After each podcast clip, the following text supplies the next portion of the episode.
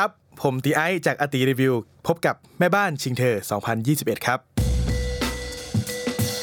คุณกำลังฟัง Behind the Scene Podcast เสียงของเบื้องหลัง สวัสดีค่ะ นี่คือ Behind the Scene Podcast นะคะ เสียงของเบื้องหลัง ถ้าสังเกตเสียงคมขึ้น ชัดขึ้น ดีขึ้น ประกาศค่ะ Production Podcast ของ Behind กลับมาอยู่ในสตูดิโอหมดแล้วค่ะ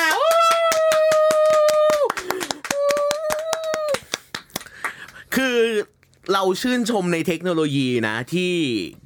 โปรแกรม video conference น่ะมันทำให้เราตีต่างอัดรายการพอดแคสต์ได้อะแต่เราก็ยืนยันว่าใน sense ของการเป็นนักสัมภาษณ์ใน sense ของการเป็นพิธีกรรายการวิทยุเนี่ยหรือเป็นนักจัดรายการวิทยุอะเรายังยืนยันเสมอว่าการจัดรายการในห้อง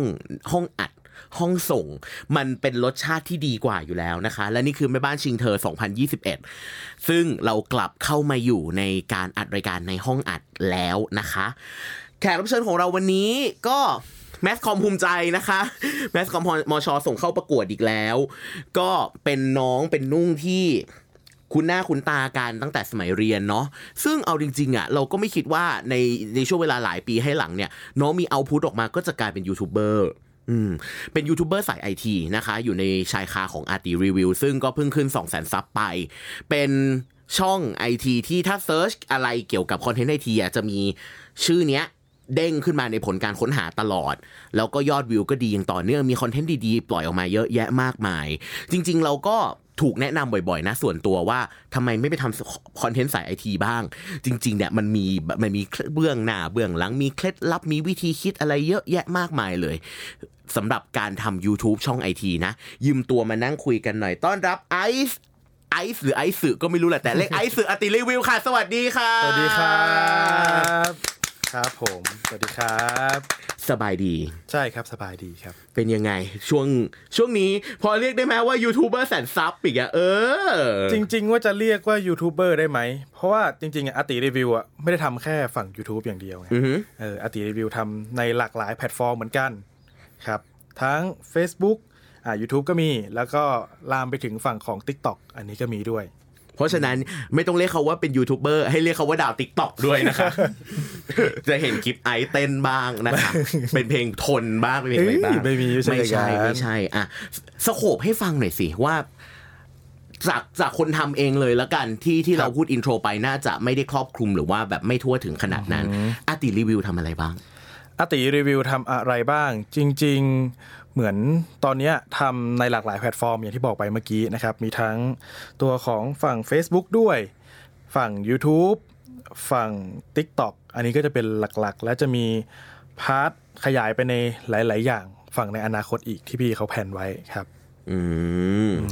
อันนี้ชวนคุยขำๆก่อน ชีวิตเนี่ย ไม่ได้คิดเลยใช่ไหมว่าจะเป็นยูทูบเบอร์หรือว่ามันเป็นสิ่งที่เราสนใจอยู่แล้ว อืมจริง ๆ ไม่ได้คิดขนาดนั้น เพราะเมื่อก่อนน่ะ เอ่อเป็นคนที่ชอบในเรื่องของการแสดงละครอืมชอบในเรื่องของการแสดงละคร ก่อนที่จะเข้าคณะการสื่อสารมวลชนเนี่ยตัวเองก็คิดว่าเอ้ย เข้าไปอยากจะไปอยู่สาขาการแสดงอือฮึเออเราอยากจะแสดงละครอะไรแบบนี้ แต่พอไปไปมามาพอไปไปมามาพอเข้าสักปีสองครับ มันก็มีความคิดหนึ่งว่า เฮ้ย การแสดงละครมันก็เป็นสิ่งที่เราชอบก็จริงนะ แต่เราสามารถเก็บมันไปเป็น งานอดิเรกได้ อืมก็เลยหันไปเบน ไปเรียนทางฝั่งของอะไรที่ในอนาคตมันน่าจะได้ใช้อะไรประมาณนี้ก็เลยไปอยู่ในคณะเฮ้ยเคยไปอยู่ในตัวของสาขาสื่อใหม่ ตอนนั้นมันเป็นสื่อใหม่อยู่ แต่ตอนนี้ไม่มีละอืมเป็นสามบ้าน เป็นสามบ้าน ตอนนี้มันคือจากสื่อใหม่เมื่อก่อนอะ มันเป็นใหม่ประมาณสามสี่ห้าปี แต่ตอนนี้มันเป็นสิ่งที่ทุกคนต้องต้องรู้ไปหมดแล้วอืมครับ ก็เลยโอเคเบนไปทางนั้นดีกว่า แล้วพอได้เข้าไปเรียนตรงนั้นน่ะมันต้องไปทำในหลาย ๆ อย่าง เช่น ตัดคลิปนู่นนี่นั่น แล้วตัวเอง เออว่าตัวเองก็เริ่มรู้สึกว่า ชอบในเรื่องของการถ่ายภาพ ชอบในเรื่องของการอัดวิดีโอถ่ายวิดีโอให้คนได้เห็น ผลงานของเราที่เราสร้างสรรค์ออกมาผ่านทางวิดีโออะไรแบบนี้รู้สึกว่าเออเออคนมันก็ชมงานเราอะมันก็รู้สึกว่าเออ ทางนี้ก็น่าจะไปได้อะไรประมาณนี้ ซึ่งใน perception ของเราเองอะเราอยากไปแค่คนเบื้องหลังถูกไหม ใช่ตอนแรกแรกสุดที่เข้าไปในอาติรีวิวเลยนะครับ ไปเป็นคนทำงานในเรื่องของการตัดต่อเขาเอาเราไปเป็นตัดต่ออะไรประมาณเนี้ยก็ตัดพี่จริงๆในอาติรีวิวก็จะมีเห็นอยู่กันหลักๆอยู่สองคนก็เป็นพี่ติโอกับตีไอในช่องเขาเรียกกันประมาณนั้นนะครับ หลักๆก็เป็นพี่ติโอที่ตอนแรกก็ออกกล้องออกกล้องออกกล้องพี่เขาเขาก็อัดคลิปเสร็จก็โยนกลับมาให้เราตัดตัดตัดตัดตัดแล้วก็พยายามศึกษาเรื่องอะไรต่างๆ ในการทำคลิปอะไรประมาณเนี้ยครับก็เป็นเบื้องหลังไปก่อน แต่พอสักพักหนึ่งพี่เขาก็รู้สึกว่าเฮ้ย เราก็สร้างกันมาสองคนไหนๆก็ ไอก็ชอบเรื่องของการพูดการแสดงอะไรแบบนี้อยู่แล้ว ก็ค่อยๆ ขยันดันมาที่หน้ากล้องด้วยอะไรประมาณเนี้ยครับอันนี้ย้อนกลับไปถามก่อน คือเราทำก็เป็นคอนเทนต์เกี่ยวกับไอทีเกี่ยวกับแกจ g e t ครับผมเกี่ยวกับอ่าเทคโนโลยี ส่วนตัวสนใจเรื่องพวกนี้ไหม ใช่ส่วนตัวสนใจเรื่องพวกนี้มาตั้งแต่ก่อนก่อนจะมามาเข้าอติรีวิวอยู่แล้ว เวลาแบบเปิด YouTube ก็จะชอบไปดูแบบเขารีวิวมือถือนู่นนี่นั่นต่างๆ ในหลากหลายช่องก็นั่งดูเขาว่า เอ้ย มันมีนู่นนี่นั่นเขาพูดเป็นอะไรยังไงก็เก็บมาบ้างอะไรประมาณเนี้ยครับก็สนใจอยู่แล้ว ชอบดูชอบมือถือชอบคอมชอบอะไรต่างๆ ที่มันเกี่ยวกับเทคโนโลยีอะไรแบบเนี้ยครับ อืมแล้วทีเนี้ยอะย้อนกลับไป ถามว่า ณวันที่เจ้านายของเรานั้น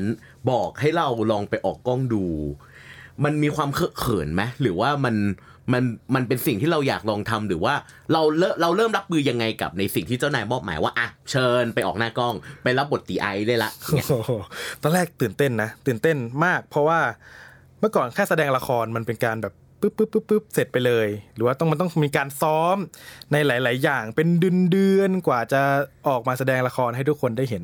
แต่ในเรื่องของไอทีเนี่ยบางทีมันต้องรวดเร็วแล้วก็ใช้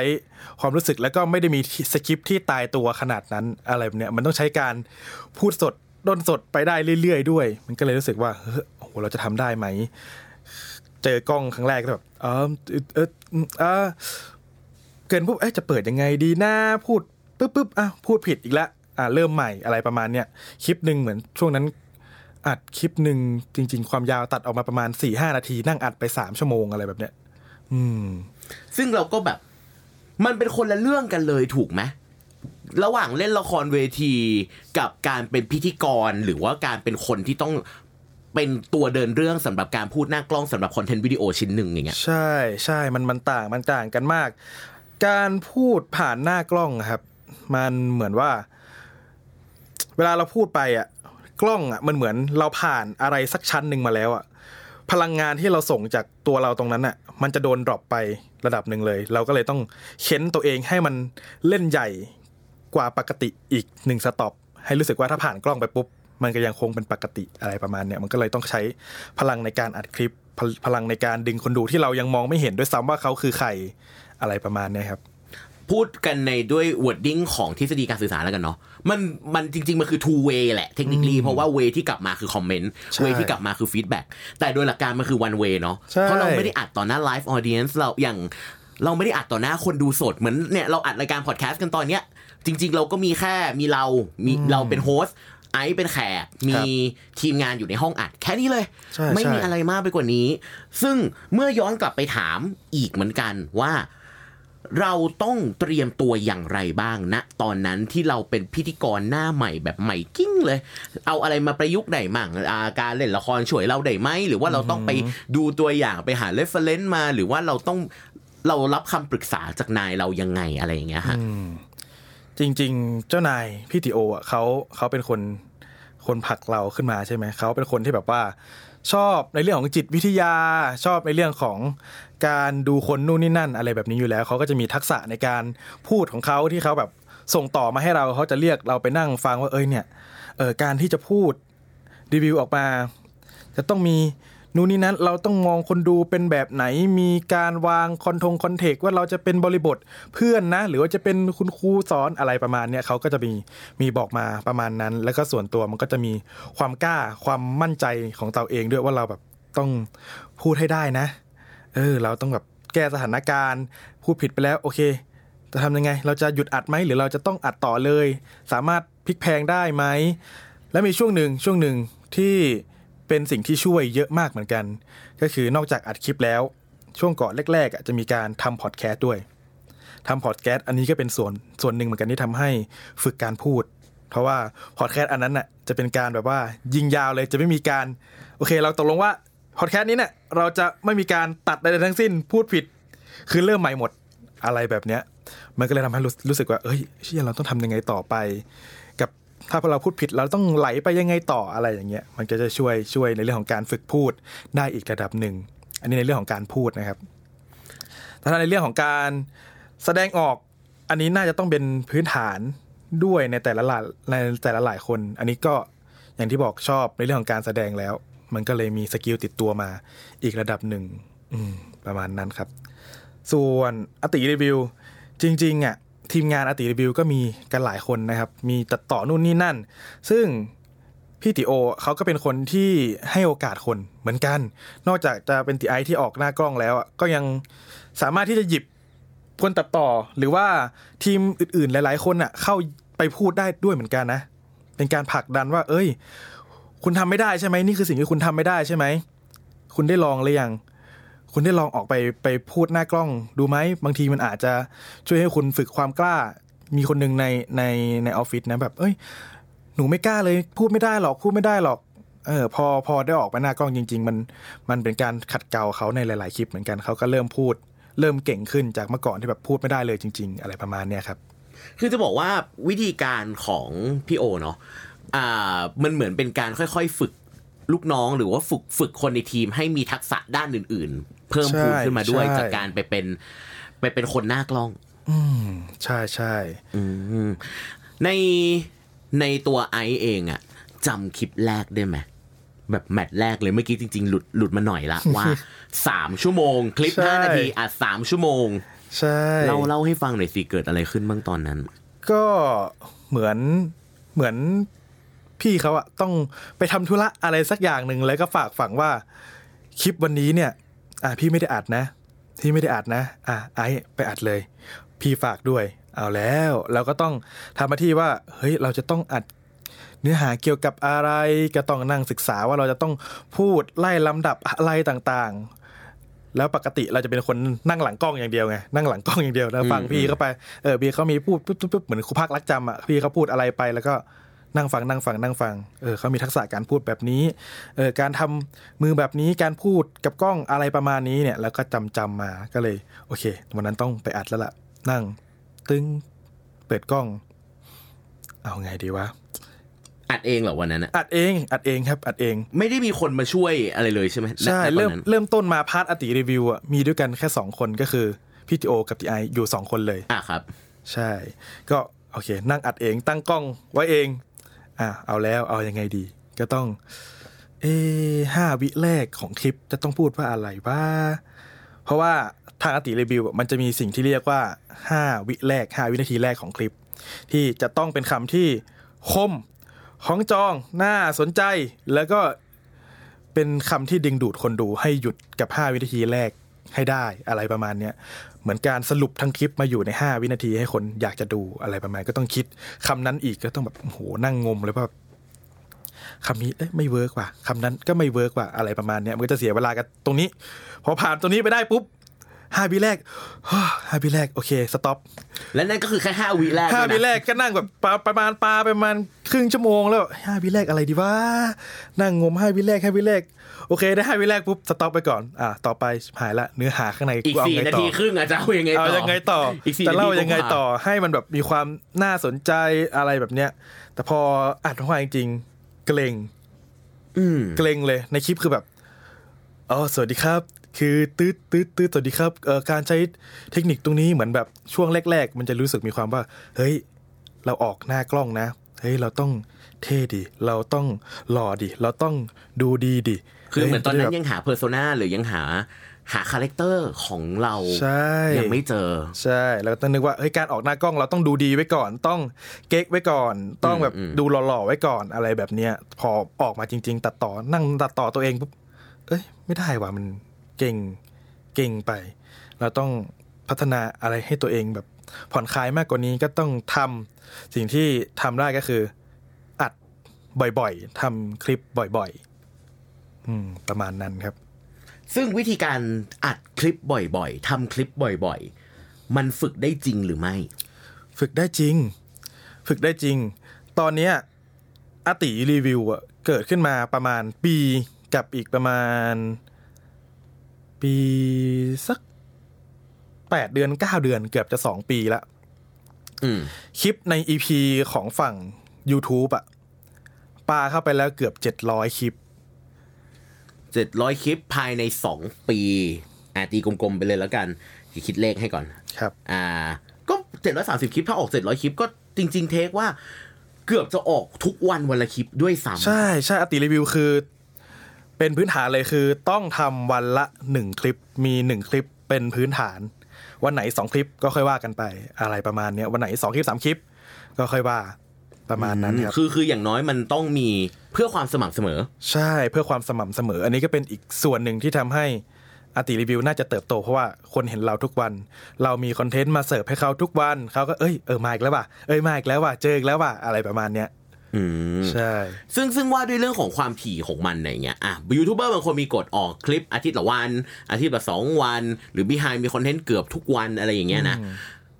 ในพาร์ทของอติรีวิวจริงๆอะเรารู้แหละว่ามันคือช่องรีวิวไอทีเทคโนโลยี gadget และอื่นๆ เราต้องการจะนำเสนอมุมไหนหรือหรือแบบคอนเทนต์ใน way ไหน หรืออะไรที่มันเป็น character หลักหรือเป็นลายเซ็นหลักของอติรีวิวcharacter หลักหรือลายเซ็นหลักก็คือเรื่องของการอะคนน่าจะจำได้ก็คือเรื่องของการ เน้นไปในฝั่งของผลิตภัณฑ์ของ Apple หรือว่าแก๊งของ iPhone อะไรประมาณนี้ซะมากกว่า แต่ทางอาตี๋รีวิวก็จะรู้สึกว่าบางตัวเอง การทำแค่เฉพาะของ iPhone หรือว่า Apple เอง หรือว่าอย่างเดียวเองเนี่ย มันก็อาจจะโตได้ไม่มากขนาดนั้น ก็อาจจะต้องมีการผสม Android มาบ้าง อัปเดตข่าวเทคโนโลยีบ้างอะไรประมาณเนี้ยครับ มันก็เลยรู้สึกว่าโอเค เราอย่าเน้นไปทางเดียวมันน่าจะตันได้ถึงตรงเนี้ย เพราะว่าในหลาย ๆ ช่องที่เคยทำมาก่อนแบบช่องที่โตมาก่อนแล้วเนี่ยเออต้องดูก่อนว่า เขามีเพดานอะไรยังไงไหมเราจะต้องเดินตามเขาตลอดเลยเหรอหรืออะไรประมาณเนี้ยครับ อืม อืม ซึ่งถ้าเรามองว่าช่องไอทีเนาะมันจริง ๆ โดยหลักการมันขึ้นง่าย จะว่าง่ายก็ได้อืมจะว่ายากก็ได้ หลักๆ นอกจากต้นทุน production ของมีต้นทุนซื้อของมารีวิว ใช่ต้นทุนเยอะมากซึ่งต้นทุนสูงนะเยอะต้นทุนสูงมากแล้วคือ เป็นช่องที่อ่าอย่างที่เห็นก็คือช่องที่เน้นฝั่ง Apple ใช่ไหมแล้ว Apple เขาขึ้นชื่อว่าไม่เคย support เจ้าไหนใดๆทั้งสิ้น น้อยมากไม่มีการที่จะลงพัสปอนเซอร์ใช่นะไม่มีการลงเขาสไม่ปได้อนเซอนโยบายลงสปร์อนเซอร์ใช่ ก็เลยทุกๆอย่างอย่าง iPhone ที่ซื้อมารีวิว iPad ที่ซื้อมารีวิว ซื้อเองกันหมดอืมซื้อเองกันหมดมีรุ่นใหม่ออกมาก็ต้องซื้อเพื่อ เอามารีวิวให้ให้ให้คนได้รู้ได้ทำคลิปนู่นนี่นั่นต่าง ๆ ให้คนได้รู้ได้ตัดสินใจก่อนอะไรเงี้ยอันนี้คือมีต้นทุนอยู่ตรงนี้ฝั่งหนึ่งละก็จะต้องมีต้นทุนในเรื่องของฝั่ง production ด้วยกล้องเครื่องโปรแกรมตัดต่อใช้นู่นนี่นั่น มีพนักงานกี่คนก็ต้องมีคอมให้ครบอะไรประมาณอย่างเงี้ยครับอืมมันก็จะมีต้นทุนในส่วนนั้นด้วย อืมทีนี้ย้อนย้อนกลับไปในฝั่งทางคอนเทนต์รีวิวครับ คู่รักคู่แค้นตลอดกาลไม่ต่างจากแมนยูลิเวอร์พูลไม่ต่างจาก อะไรอีกดีวะเออคิดไม่ออกละคิดออกอยู่แมนยูลิเวอร์อย่างเดียวนี่แหละก็คือ iOS กับ Android อ่าฮะและ Mac กับ Windows อืมรับมือกับแฟนกับสงคราม fanboy ยังไงบ้างคะในฐานะคนทำคอนเทนต์ เราต้องโดนแปะป้ายแน่นอนว่าเราอะเป็นติ่ง iPhone เราเป็นติ่ง Apple มีรับมือยังไงเหนกันบ้างมีเหมือนกันถ้ามีพวกอันนี้ตรงตรงนี้มา จะพยายามเลี่ยงแหละว่า แต่ละระบบอะมันเหมาะกับกลุ่มผู้ใช้งานในหลากหลายเหมือนกันนะ ในบางอย่างที่ เครื่องนี้ทำได้ อีกเครื่องหนึ่งทำได้ในอีกแบบหนึ่งเครื่องนี้ก็จะทำไม่ได้นะอะไรประมาณเนี้ยค่อยๆ เกลี่ยตรงกลางดีกว่า พยายามจะไม่ไม่แบบแตกหักเลยว่าเอ้ยอันนี้ดีกว่า อันนี้ไม่ดีอย่าไปซื้ออะไรประมาณเนี้ยน่าจะเป็นประมาณนั้นมากกว่าครับอืมเพราะว่าในช่องก็มีทั้งรีวิวทั้ง Android เหมือนกัน iPhone อะไรแบบนี้ก็ยังคงมีอยู่ก็มีมีงานในหลากหลาย แล้วก็แบบพยายามตรงกลางชูจุดดีของอันนี้ ไม่พยายามไปเบลมๆอาจจะมี จิกๆนิดนึงแหละ แต่พอในคอมเมนต์น่ะเขาก็คุยกันเดือดเหมือนกัน เราพยายามแบบว่าเข้าไปตรงกลางก็มีฝั่งนี้ทำได้นะครับ เออ อันนี้ก็จะมีอันนี้ทดแทนเหมือนกันอะไรประมาณเนี้ยค่อยๆเกลี่ยๆตรงกลางมากกว่าอืมกับสงครามพวกนี้นะอืมจริง ๆ อะ เมื่อกี้ก็เซอร์ไพรส์เนาะที่ที่ที่ได้ยินบอกว่าเราเราเป็นดาว TikTok ชอบชอบในความบอกว่าเป็นดาว TikTok นั่นคือการการที่เราเพิ่มช anel ไปใน TikTok เออทำไม ทำไมเราถึงแบบเลือกแพลตฟอร์มนี้เป็นอีกหนึ่งแพลตฟอร์มที่ที่เราเอาตัวตนของอาตี๋รีวิวเข้าไปอยู่ในนั้น แล้วทำยอดวิวและยอดซับได้สูงมากด้วย อืมก็อันนี้เนี่ยต้องต้องเท้าความกันในช่วงของตอนก่อนโควิดมาเอ้ยโควิดมาโควิดมาใหม่ ๆ เลยโควิดมาใหม่ ๆ ปุ๊บ พอทำ YouTube อะสิ่งสิ่งที่เรียกว่าโฆษณาของ YouTube ใช่ไหมที่เขามันจะยิงมา ตึ้งตึ้งตึ้งตึ้งตึ้งเจออะมันก็เริ่มน้อยลง เริ่มน้อยลงก็เหลือแต่โฆษณาพวก แก๊ปพวกวูดแพนด้าที่ทำให้คนแบบต้องอยู่บ้าน มาซื้ออะไรเงี้ยเอ่อรายได้ของฝั่งฝั่งฝั่งโฆษณา YouTube มันก็จะน้อยลง เออพี่ติโอก็มีแบบว่า เฮ้ย ไม่ได้ละ อันนี้งั้นเราอยู่ยากละ เราจะต้องหนีไปทางไหนบ้าง แล้วช่วงนั้นปันประจวบเหมาะกับ t ิ k t o k มาพอดี มาพอดีเลย คนอยู่บ้านมันเลยเต้นไง ใช่ คนอยู่บ้านมาเลยเต้น เต้นปุ๊บ อันเนี้ยพี่ติโอเป็นคนคิดก่อนเลยนะว่าแบบเฮ้ยเราเราลองไปทาง t ิ k t o k ไหมอะโอเคพี่ติโอก็เปิดทางไปก่อน ไปเต้นก่อน ไปเต้นก่อนด้วยเต้นเฮ้ยจริง ๆ ใช่ไหมใช่ไม่เหมือนพี่ติโอเขาบอกไปเต้นจริง ๆ เต้นปุ๊บ โอ้จะวิวถล่มทลายมากเลยเจ็ดวิว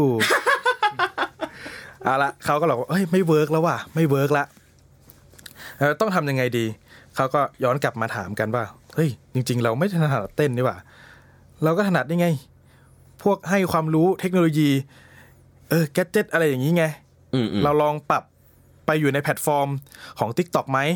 แต่เราต้องปรับเยอะหน่อยนะ เพราะว่าปกติเราห้านาทีสิบนาทีเก้านาทีต้องเหลือภายในหนึ่งนาทีเนี่ย ให้ได้เราจะต้องพูดยังไงวะอ้าวยากกว่าเก่าอีก ใช่ มันก็เป็นเป็น challenge เออว่ะเฮ้ยเราจะทำยังไงให้มันเหลือหนึ่งนาที เราจะต้องสกรีนเฉพาะเรื่องที่น่าสนใจไหมอะไรประมาณเนี้ยก็เลยเข้าไปอยู่ในแพลตฟอร์มของ Tik t o อกแล้วก็ทำสม่ำเสมอ ก็ปรับปรับ ปรับคอนเทนต์เนื้อหาให้มันเข้ากับฝั่งของ Tik t o อกตอนแรกก็ลองแบบว่าเฮ้ยเอาคลิปใน YouTube นั่นแหละ ไปตัดตัดตอนแรกแล้วก็ไปโยนใน Tik t o อกช่วงแรก ๆ ไม่ได้รับความสนใจ มันเหมือนว่าเราเอาสื่อของอีกที่หนึ่งไปโยนให้กับอีกที่หนึ่ง ซึ่งเขาไม่ได้ชินกับรูปแบบแบบนี้ ก็เลยต้องปรับเปลี่ยนรูปแบบว่าเออเรามาอัดสดกันใน t ิ k t o k เลยนะ ถ่ายกับกล้อง TikTok เลย มุมนู่นนี่นั่น เป็นมุมมือคุยกันเหมือนเพื่อน ให้เขาคิดว่าเฮ้ยเราเป็นเพื่อนมาบอกเทคนิคนะ อะไรแบบนี้มันก็จะค่อย ๆ กระจายแล้วเราทำคลิปแบบสม่ำเสมอเหมือนกับในฝั่งของ YouTube มีวันละหนึ่งคลิปเหมือนกันอืมประมาณนั้นมันก็เลยแบบคนก็เลยเห็นเราบ่อย เห็นเราบ่อย พอเริ่มเห็นบ่อยปุ๊บอ่าฝั่ง t ิ k t o k เขาก็เหมือนเป็นระบบคอมพิวเตอร์คอมพิวเตอร์หนึ่งเหมือนเป็นอาจารย์อะถ้าถ้าตีอืมถ้าตี t ิ k t o k เป็นอาจารย์ เฮ้ย นักเรียนคนนี้เนี่ย ส่งการบ้านบ่อยว่ะส่งการบ้านทุกวันเลย เออเราก็จะยกให้เขาเป็นแบบช่องนักเรียนดีเด่น ให้เขาเห็นคนมาเห็นช่องนี้เยอะๆหน่อยอะไรประมาณเนี้ยมันก็จะเป็นทรงประมาณนี้มันก็เลยทำให้เราแบบโตได้ไวมากเหมือนกันอืมเริ่มเริ่มทำมากี่เดือนแล้ววะสำหรับ t ิ k t o k ของอติรีวิวเริ่มทำมากี่เดือนก็ช่วงเดือนมีนา มีนาปีที่แล้วครับ ช่วงอืมช่วงโควิดมา อืมซึ่งมันเป็นโจทย์ที่ง่ายหรือยากสำหรับการทำคลิปเซิร์ฟ t ิ k t o k อะซึ่งนับรวมถึงทุกวันนี้ด้วยนะอือฮึ แบบมันต่างจาก YouTube เยอะไหมอะเท่าเท่าที่เราแบบลองจับมาทั้งสองแพลตฟอร์มเลย อืมมันเป็นแพลตฟอร์มที่ง่ายกว่า YouTube นะ เพราะว่าถ้า YouTube อะต้นทุนอย่างที่บอกไปเรื่องของการอุปกรณ์ตัดต่อนู่นนี่นั่น มันก็ไปละหลักหมื่นหลักหลายพันหลายหมื่น แต่ TikTok อะมันคือการที่ใช้มือถือเครื่องเดียวในการอัดการตัด จบทุกอย่างส่งคลิปไปปุ๊บไวมากเออแค่มีการปรับต้องปรับเปลี่ยนเนื้อหาว่าเราจะพูดยังไง ดูว่าคนใน Tik t o อกเขาชอบอะไรซะมากกว่าเขาชอบออสนุกสนานเฮฮานะ เราก็อย่าทำตัวแบบจะเป็นอาจารย์อ๋อห้าเทคนิคการใช้ iPhone งี้มันก็ไม่ได้ใช่ไหมแล้วก็ต้องต้องปรับปรับเป็นห้าเทคนิคการใช้งาน iPhone ให้โคตรเจ๋งอะไรอย่างเงี้ยประมาณนี้มันก็มีการปรับเปลี่ยนนู่นนี่นั่นกันไป โดยที่เราไม่จำเป็นต้องเต้น ใช่ไม่ต้องเต้นไม่ต้องเต้น บางคนอาจจะมีกับดักความคิดว่าเฮ้ยทิกตอกอะเข้าไปเราต้องเต้นดิเราถึงจะดังดิเราถึงจะดังดิเราถึงจะต้องเต้นสิอะไรแบบเนี้ยจริง ๆ ในนั้นน่ะตอนเนี้ย TikTok มันไม่ได้แค่เรื่องเต้น มันมีการส่งเสริมในเรื่องของการเรียนรู้ทางฝั่งหลาย ๆ แบบหลาย ๆ ศาสตร์เลย ทั้งทำขนมทำอาหารวาดรูปถ่ายรูปอยู่นั้นเต็มไปหมดเลย ถ้าเราปัดปัดๆดูจะจะเห็นแบบมีศาสตร์ การเรียนรู้หลายอย่างอยู่ใน TikTok หมดเลยอืมและไอ้ TikTok ตรงนี้แหละทำให้คนรู้จักอาตี๋รีวิวด้วยครับอืมทีเนี้ยในความหลากหลายของแพลตฟอร์มเนาะนับรวม Facebook ด้วยอะไม่รู้ว่า Instagram มีด้วยเนาะมีแต่จะเป็นของของของฝั่งพี่ทีโอที่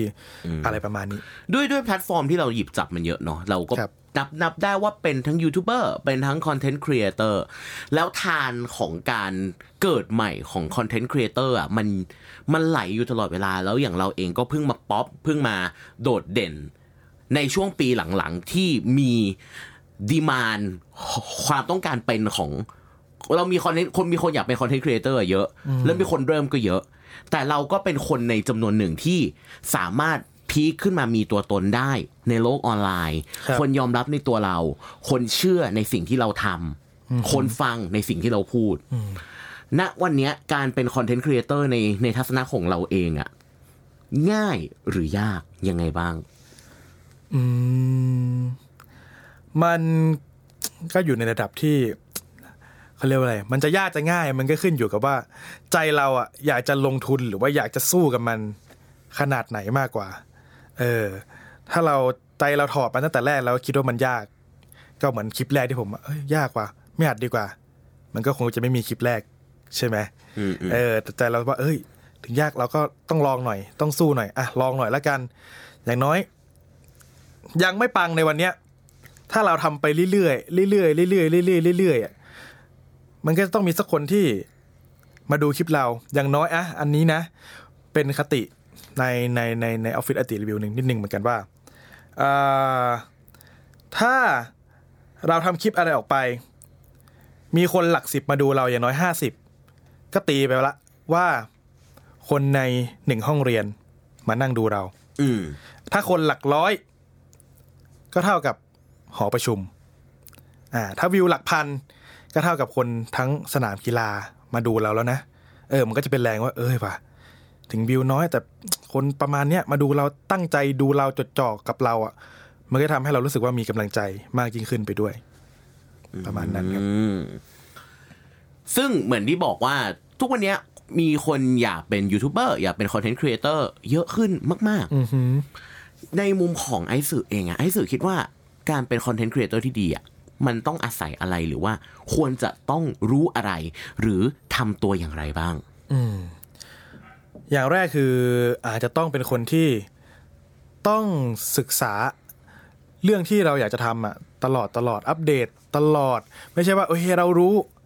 ตรงนี้ละโอเค เราพอใจแล้วล่ะแค่นี้แหละนี่พูดเลยพูดเลย แต่เราต้องอัปเดตตลอดกับเรื่องที่เรารู้ แล้วก็พยายาม เข้าใจในหลาย ๆ มุมกับเรื่องที่เราต้องการจะพูดของของแบบครีเอเตอร์ที่เราอยากต้องต้องทำนะประมาณนั้นนะครับว่าแบบ มันมีหลาย ๆ มุม เอ๊ะมองมุมนี้ ปกติคนเขามองในมุมเนี้ยเราไปมองในอีกมุมได้ไหมแล้วจะจับมาเล่าได้ยังไง บางบางทีอะอติรีวิวทำอะคลิปก็มีแบบ เออช่องนี้คือเขาก็ทำไปแล้วนะทำคอนเทนต์นี้ไปแล้วเหมือนกัน แต่เราจะมอง เอ๊ะเราจะบิดตรงนั้นออกไปได้ยังไง มันคือความที่เราว่าท้าทายเราเหมือนกันว่า เออ คนอื่นเขาทำไปแล้วเราบิดออกมาได้ยังไง มีแบบ หาหนทางทำให้คอนเทนต์เราน่าสนใจได้ยังไงมากกว่าคนอื่นๆ อะไรแบบนี้เหมือนกันครับ ก็คือเราต้องหมั่นพัฒนาตัวเองแหละเป็นคนที่รู้สึกว่าอย่าหยุดอยู่กับที่ต้องพัฒนาตัวเองไปเรื่อยๆเรื่อยๆแล้วก็เป็นคนที่อาจจะต้องมองในเรื่องของความสม่ำเสมอ อย่าไปมองว่าความสม่ำเสมอแล้วเป็นแบบโอ้ยเหนื่อยอะเราลองไม่ทำบ้างได้ไหมอะไรประมาณเนี้ยการความสม่ำเสมอเป็นอีกสิ่งหนึ่งที่จะทำให้คน จดจำเราได้ อย่างที่บอกไปว่าเหมือนคุณครูอะไรเงี้ยแพลตฟอร์มก็จะช่วยด้วยแล้วคนก็จะเจอเราบ่อยอะไรประมาณเนี้ยฮะมันก็จะช่วยช่วยหลายๆหลาย ๆ อย่างมัน ถ้าเราพยายามลงไปหลายๆอย่างมันจะสอดคล้องกันไป แล้วมันช่วยดันให้เราได้โตขึ้นไปเองซึ่งอย่างเราเองวันนี้เนาะเราก็น่าจะกลายเป็นคนที่แบบเริ่มเริ่มมีคนจำเราได้ มีคน เริ่ม follow IG เรา หรือว่าเริ่มมีคนพูดถึงเรามากขึ้นครับเมื่อเราเริ่มกลายเป็นคนที่มีชื่อเสียง เป็นคนที่ผู้คนจำได้หรือพูดถึงอย่างเงี้ย ชีวิตเปลี่ยนไหมหรือว่ายังยังเป็นชีวิตเหมือนเดิมอยู่คือเป็นเป็นพนักงานในออฟฟิศออฟฟิศหนึ่งอยู่ หรือว่ามีความเปลี่ยนแปลงไปยังไงบ้าง ความเปลี่ยนแปลง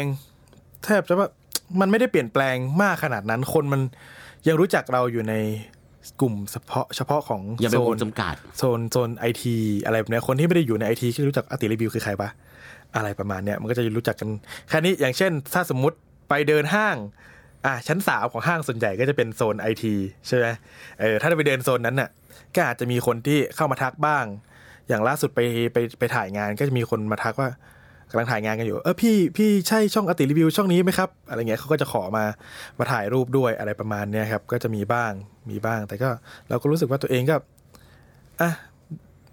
เบียนที่รู้จักแหละ แต่เราก็ไม่ได้รู้สึกว่าโอ้ถ่ายรูปด้วยไม่ได้นะ หรืออะไรประมาณเนี้ยเราก็เป็นคนธรรมดาปกติคนหนึ่งซึ่งในมุมมองของเราในการทำคลิปออกไปอะเรามองคนดูเป็นเพื่อนอยู่แล้วด้วย อืมสุดท้ายละ อยากให้ แชร์ให้ฟังหน่อยว่า อนาคตของอติรีวิวอะจะไปในทิศทางไหนหรือว่า ภายในอนาคตข้างหน้ามันจะมีอะไรสนุกสนุกให้เราได้ชม หรือให้ได้ติดตามบ้าง อืมจริง ๆ เหมือนอติรีวิวอะเป็นสิ่งที่อยากจะทดลองอะไรใหม่ ๆ เหมือนกันอย่างการมาของ Tik t o อกอะอติรีวิวก็โดดไปใน Tik t o อกอะไรใหม่ๆ แพลตฟอร์มใหม่ๆ มาอติรีวิวรู้สึกว่าอยากจะเข้าไปลองดู อยากจะไปเล่นดู ถึงแม้ว่า เอ้ย คิดว่าบางคนคิดว่ามันเป็นไปไม่ได้เออตอนแรกคิดว่า เอ้ย เราจะไปอยู่ใน t ิ k t o k ที่มันเขาเต้นกันแล้วจะปังเหรออะไรอย่างเงี้ยแล้วเราก็รู้สึกเออเราทำได้เราได้ทะลวงทะลวงกั้นความคิดของคนไปได้อะไรประมาณเนี้ยครับ ก็จะโตไปในหลาย ๆ แพลตฟอร์ม แล้วก็จะมีในเรื่องของการทำฝั่งของ Market p a c e อีกมันจะมีมันจะมี Market p a c e ของตัวเองอีกในอนาคตที่จะช่วยเสริมในส่วนนี้เพิ่มเติมเข้าไป อืม ใช้ความเป็นแบบว่าเขาเรียกว่าเหมือนตัวเนี้ยเรียกตัวเองว่าเป็นอินฟลูเอนเซอร์ซะมากกว่าอินฟลูเอนเซอร์ของตัวเองช่วยในการขายของนู่นนี่นั่นเข้าไปอีกอะไรเงี้ยประมาณนั้นครับ เดี๋ยวขอ rate card หน่อย จะฝากจะจะจะจะหาแรงงานจะจะจ้างงานรีวิว ได้ได้โอเคได้อะสุดท้ายแล้วล่ะ ฝากร้านค่ะ ฝากครับฝากกิจการและลวงฝาก channel ฝากอะไรได้เต็มที่เลยครับผมก็